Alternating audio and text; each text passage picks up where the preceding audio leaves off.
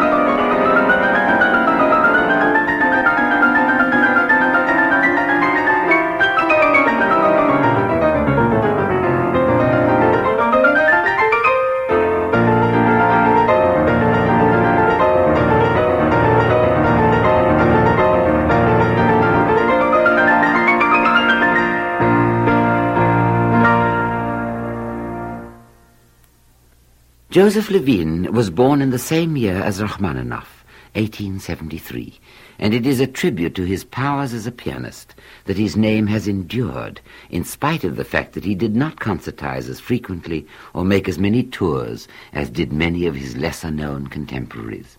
He has just played En route by Benjamin Godard. Next comes a composition by Anton Stepanovich Arensky. Arensky is best known for his masterly works for duo piano, the best known being the famous waltz. However, he composed quite a lot of excellent music and was much influenced by Tchaikovsky. Unfortunately, like one of his contemporaries, Nicholas Rubinstein, Arensky enjoyed the lighter side of life a little too much, and his great talents did not develop as much as they might have done. However, he has left his mark on music for all time. Among his compositions are a number of piano caprices, opus 43, and keyboard immortal Ella Jonás will play number 6 from this collection.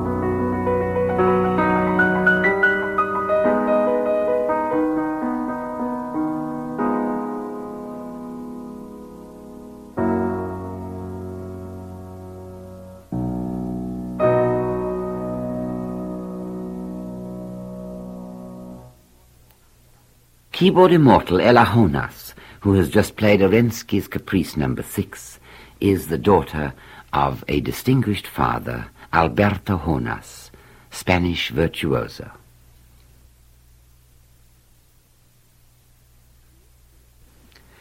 Our next selection is a set of variations on a melody whose original composer has never been really known. It may have been simply a folk song, but this melody seems to have fascinated many composers, including that legendary violinist immortal, Niccolo Paganini, who also wrote a set of variations based on it. The melody is The Carnival of Venice. The last time this theme was used was in the 20s, when Tin Pan Alley based a popular song upon it. However, my old friend Sigmund Spaeth in his informative history of popular music gives the composer as one J. Bellak, and mentions that this melody has invited embellishments and variations by composers for trombone, trumpet, flute, violin, and now we will present the piano variations of this enduring tune. Good tunes, apparently, unlike old soldiers, not only never die, they don't even fade away. Carnival of Venice variations are played by Hans Hauser, about whom I could find no information, except that he may have been what would nowadays be called a staff pianist to Herr Welte.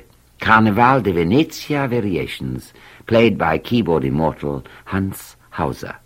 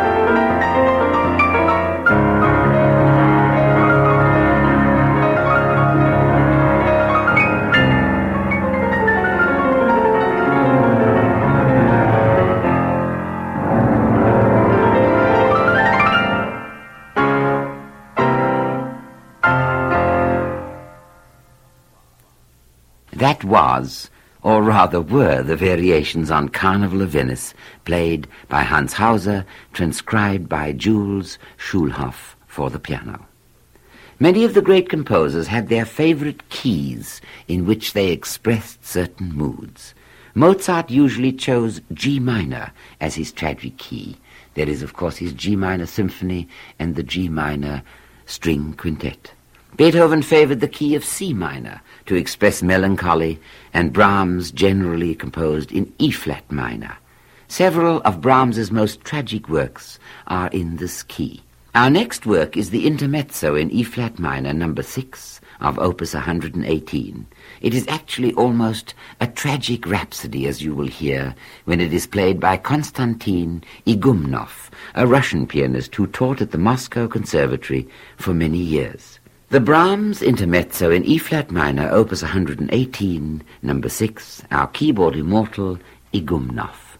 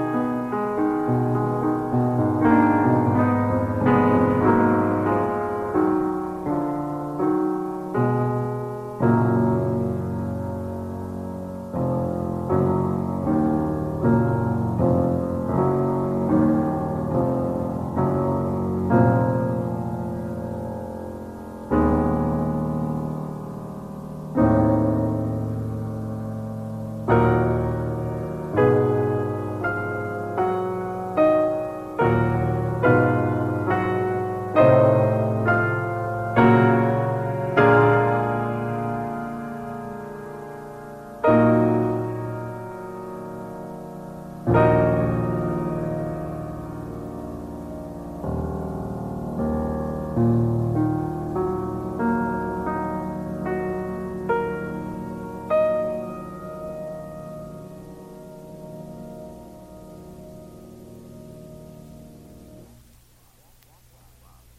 was the Brahms Intermezzo in E-flat minor.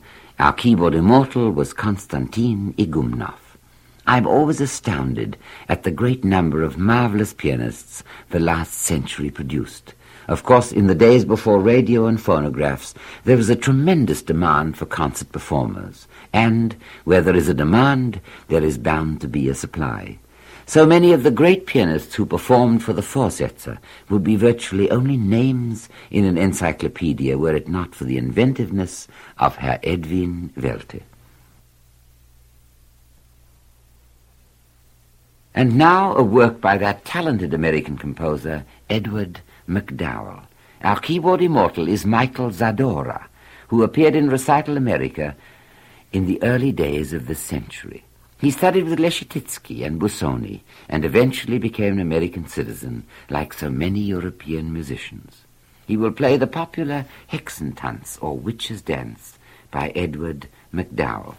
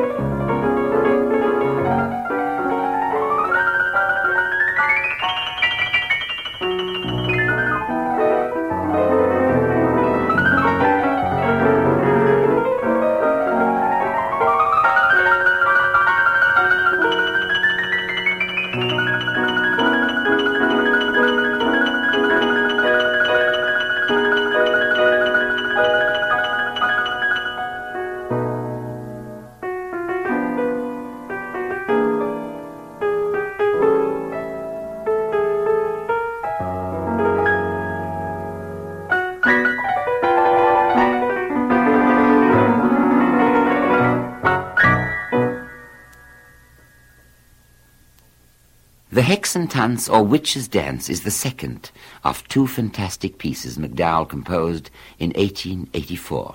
It was once a regular part of the concert repertoire and has not lost its charm or effectiveness, and it was played for us by keyboard immortal Michael Zadora. We now present the best-known piece of music on tonight's program of concert favorites, the familiar Nocturne in E-flat, opus 9, number 2 by Chopin. It is one of a set dedicated to Mademoiselle Camille Pleyel, wife of the famous Parisian piano manufacturer, and it contains that charming simplicity that has kept it a favorite for many, many years. I was somewhat startled to read that not all of Chopin's nocturnes deal with the subject of love, and while the one we are about to hear certainly does, one of Chopin's more fiery nocturnes, the one in C-sharp minor, bears the following program note. It is a calm night in Venice, where after a murder a corpse is thrown into the sea while the moon shines serenely on. However, our present nocturne could only deal with more tender emotions, and it is played by keyboard immortal Paul de Conne, who has played for us several times before, and who until tonight was a mystery pianist. He plays the Nocturne in E-flat by Chopin, and I will tell you something about him when he finishes playing it.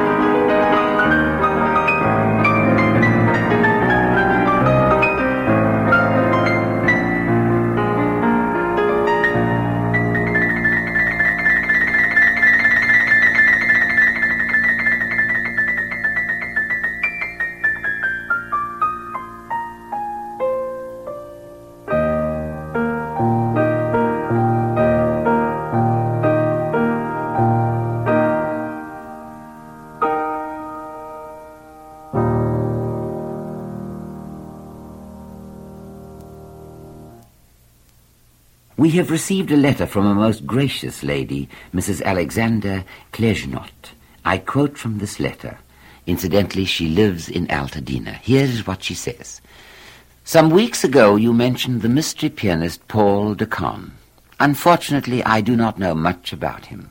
The former student of his master class in Vienna, the late Countess Victoria Milzinska, had told me that he was a very renowned teacher, beloved by his students for the great interest he took in them.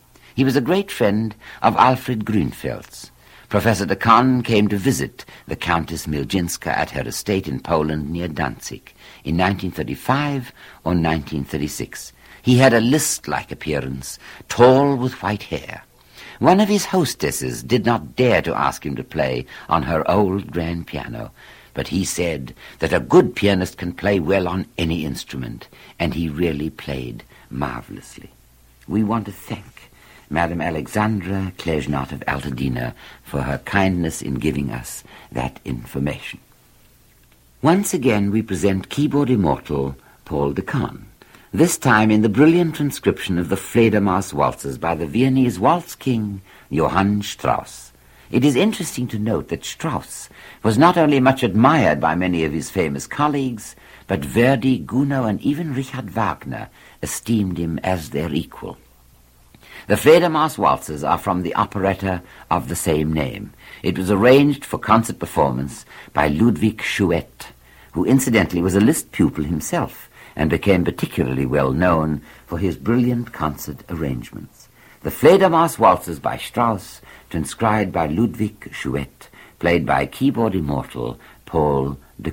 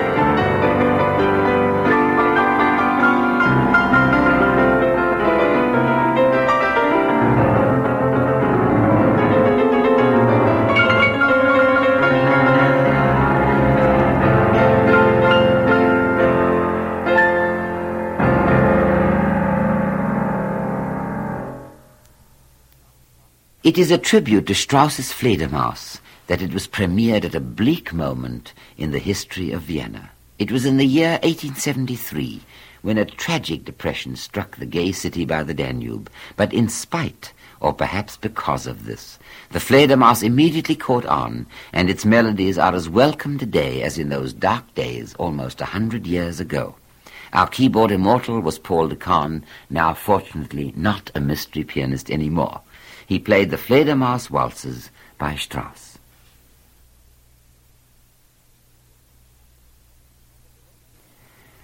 As a direct contrast to the preceding number, here is that gentle Abendlied, the Song of Evening by Robert Schumann.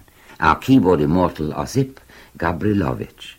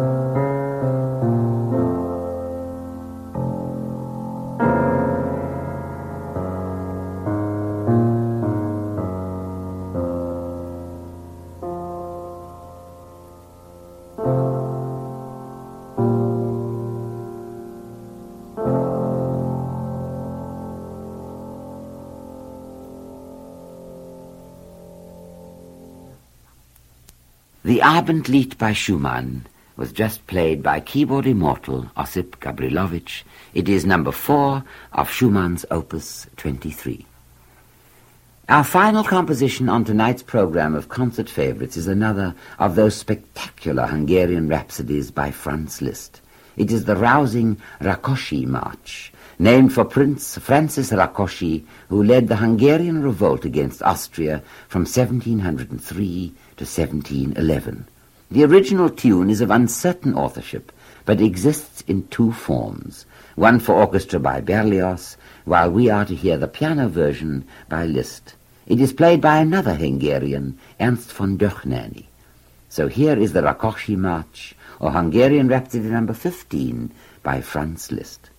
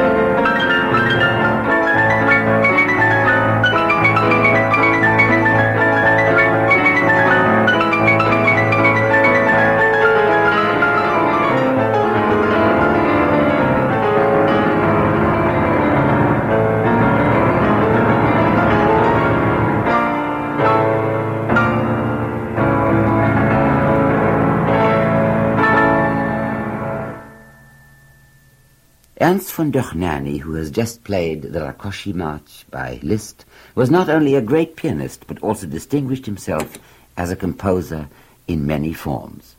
He was a superb orchestrator and also composed some excellent string quartets and other chamber music. About his prowess as a pianist, there can certainly be no doubt, as you have just heard him play Liszt's 15th Hungarian Rhapsody. But it is time once again to ring down the curtain on our concert and close the Bösendorfer Imperial Grand for another week. Next week we will present a full evening of Ignaz Jan Paderewski as pianist and composer.